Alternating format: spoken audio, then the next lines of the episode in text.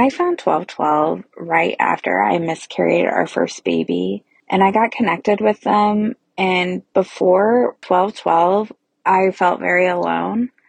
After I got connected with the podcast and the small groups, I had people to come alongside with me in this journey that I'm on. Impact stories like this one are only made possible by donors like you.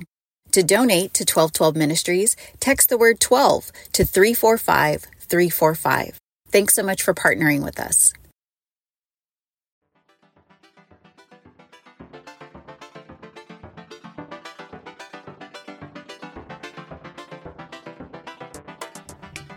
Hey, what's up, you guys? Welcome to the Purpose Beyond Motherhood podcast. My name is Nicole, and I'm your host, and I am so grateful that you are here today. We are throwing it back to our most listened to episode of the podcast, and it's with my homegirl, Holly Piorkowski. Holly is such an amazing woman. She loves the Lord, loves her family, loves encouraging women. And so we are just talking about her story um, and how we can find hope in the Lord when we just go through things and also having a grateful heart. I hope you enjoy this episode with Holly Piorkowski.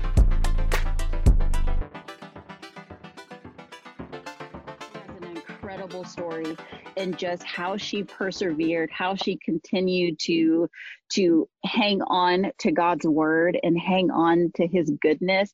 It is just such a beautiful testimony. And so Holly, I'm going to share just a couple of Bible verses and then I'm going to get out of the way and, and just let you share. Yes, that sounds wonderful. and so Hebrews 11:1 1 says, "Now faith is the reality of what is hoped for, the proof of what is not seen. In Romans 8:28, we know that all things work together for the good of those who love God, who are called according to his purpose. And James 1:3, because you know that the testing of your faith produces endurance. Okay, Holly, please tell everyone about you and your precious family. Yes. Okay, so I grew up in the Dallas Fort Worth area um, my whole life. Um, Christian home, great parents. You mentioned my mom. She's a tiny little powerhouse for Jesus. um, I have an older brother. He's also still in the area with a sweet wife, um, and they have a little boy named Merrick. Um, and my husband and I met. Um, can you hear me? Yeah, yep. Nicole? Yes, yeah, I can hear you. Okay. Yep. It just flashed and said my internet connection was it said my connection was unstable. I was like, okay, well. um okay, so yes, I met my sweet husband when I was 19 while attending Baylor. Um and we started dating then and we dated for about 2 years, I think, and then got engaged the summer before my senior year of college and then got married the end of July, like right after two months after I graduated from Baylor. Um, and so my husband is awesome. He has all the, the qualities and things that I don't have that I need. Um, and he's actually from St. Louis. Um, but he played football at Baylor and um, it's kind of crazy. He was a fifth year when I was a sophomore when we started dating. Um, and so technically he like really shouldn't have even still been there, but I'm so thankful that the Lord used football to keep him there longer. So I got to date him and yeah. then marry him. Um, but we have a 11 or well, almost 11 month old baby girl, um, named Kenley, um, who is really the whole reason why we're even talking right now. Yes. Um, I know. Um, so Holly, so that's just know, a very brief. Um, just a, a quick little intro. And so, like like I mentioned before, you know how we kind of just connected, you know, on that uh, stories of infertility and loss. And I just would love for you to share your story with everyone. Yes. Okay. So I actually um, had to type this out because I could not remember all of the things that we did. Um, and it was quite a it was quite a my like a journey in my mind to just remember all of the things that we did to get to this point. Um, so we started all of this in 2013.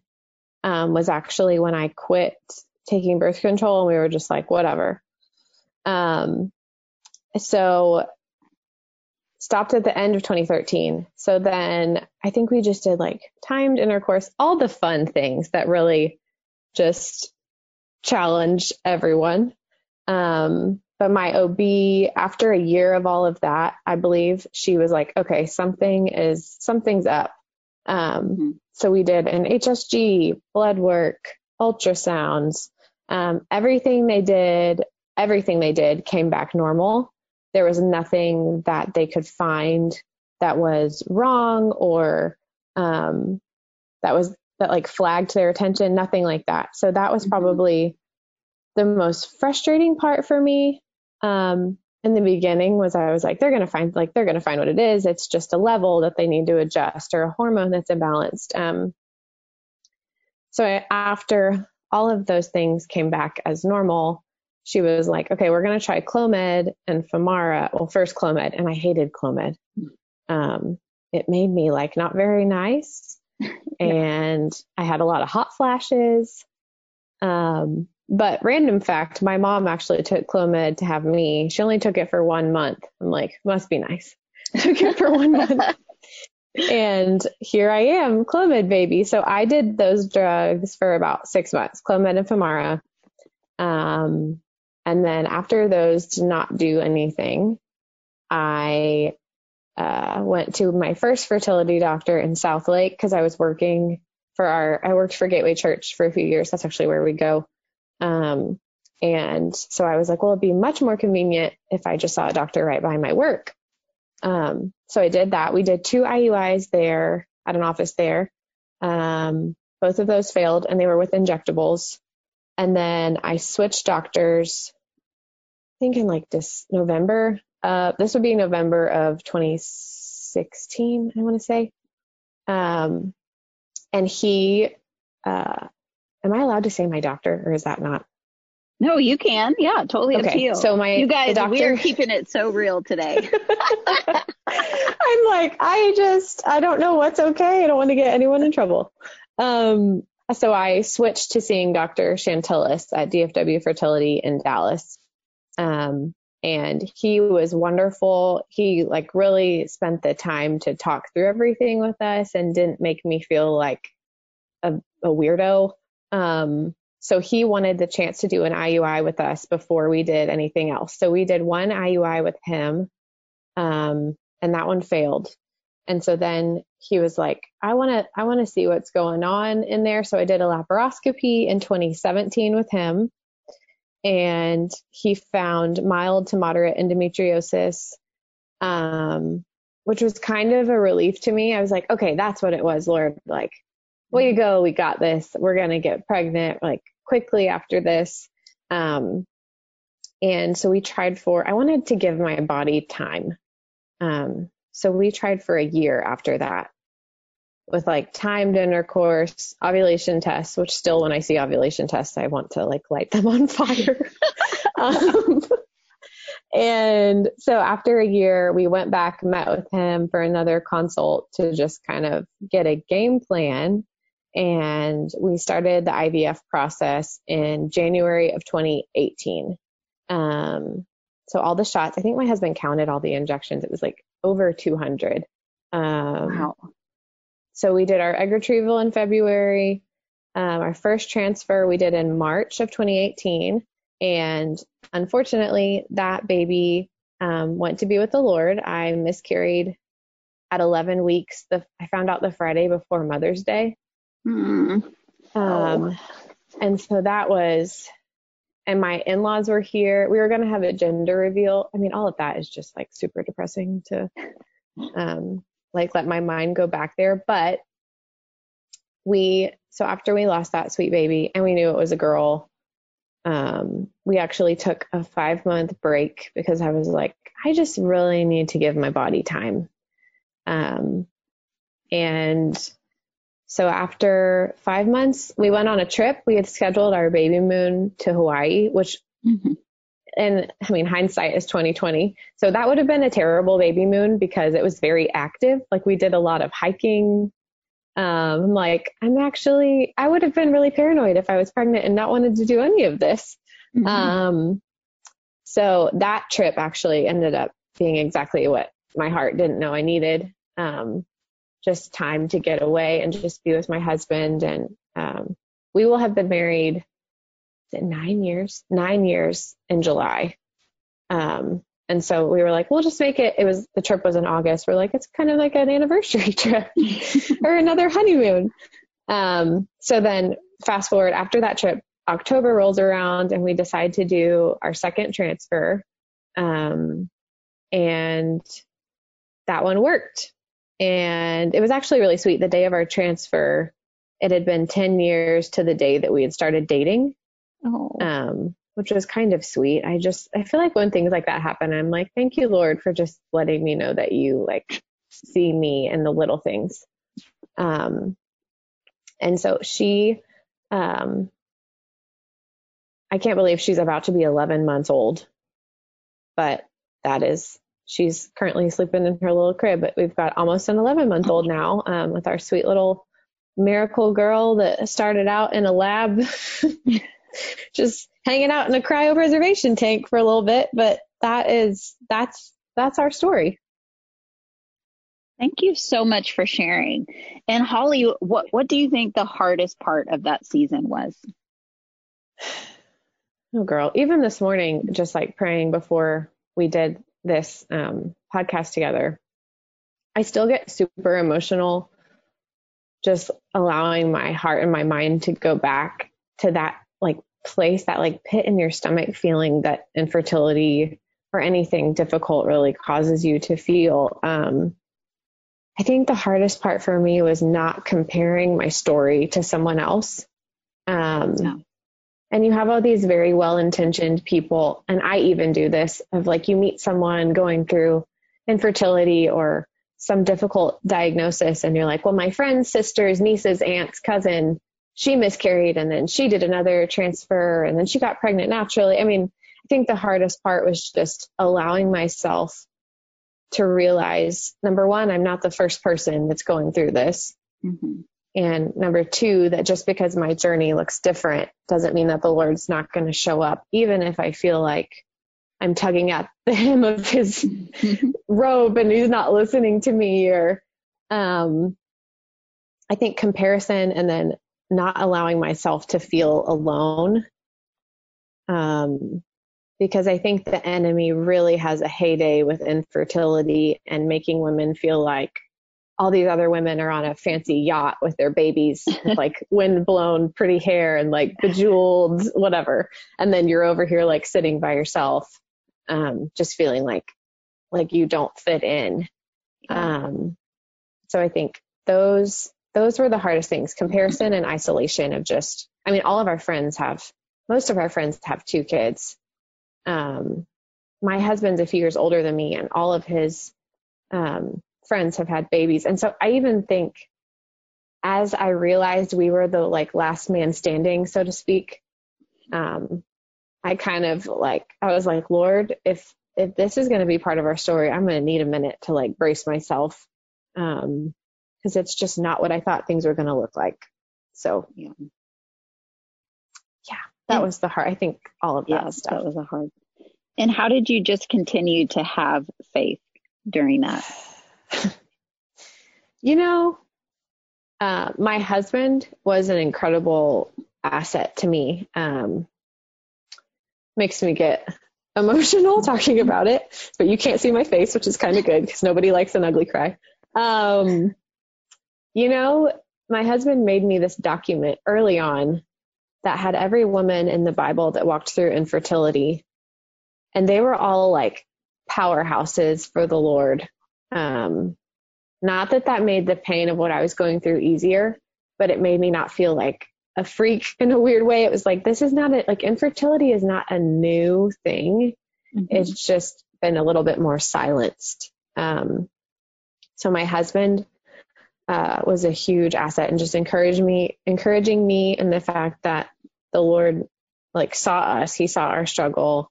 Um, and then just encouraging me that the Lord had come through for other women, um, like thousands of years before we had ever started this journey.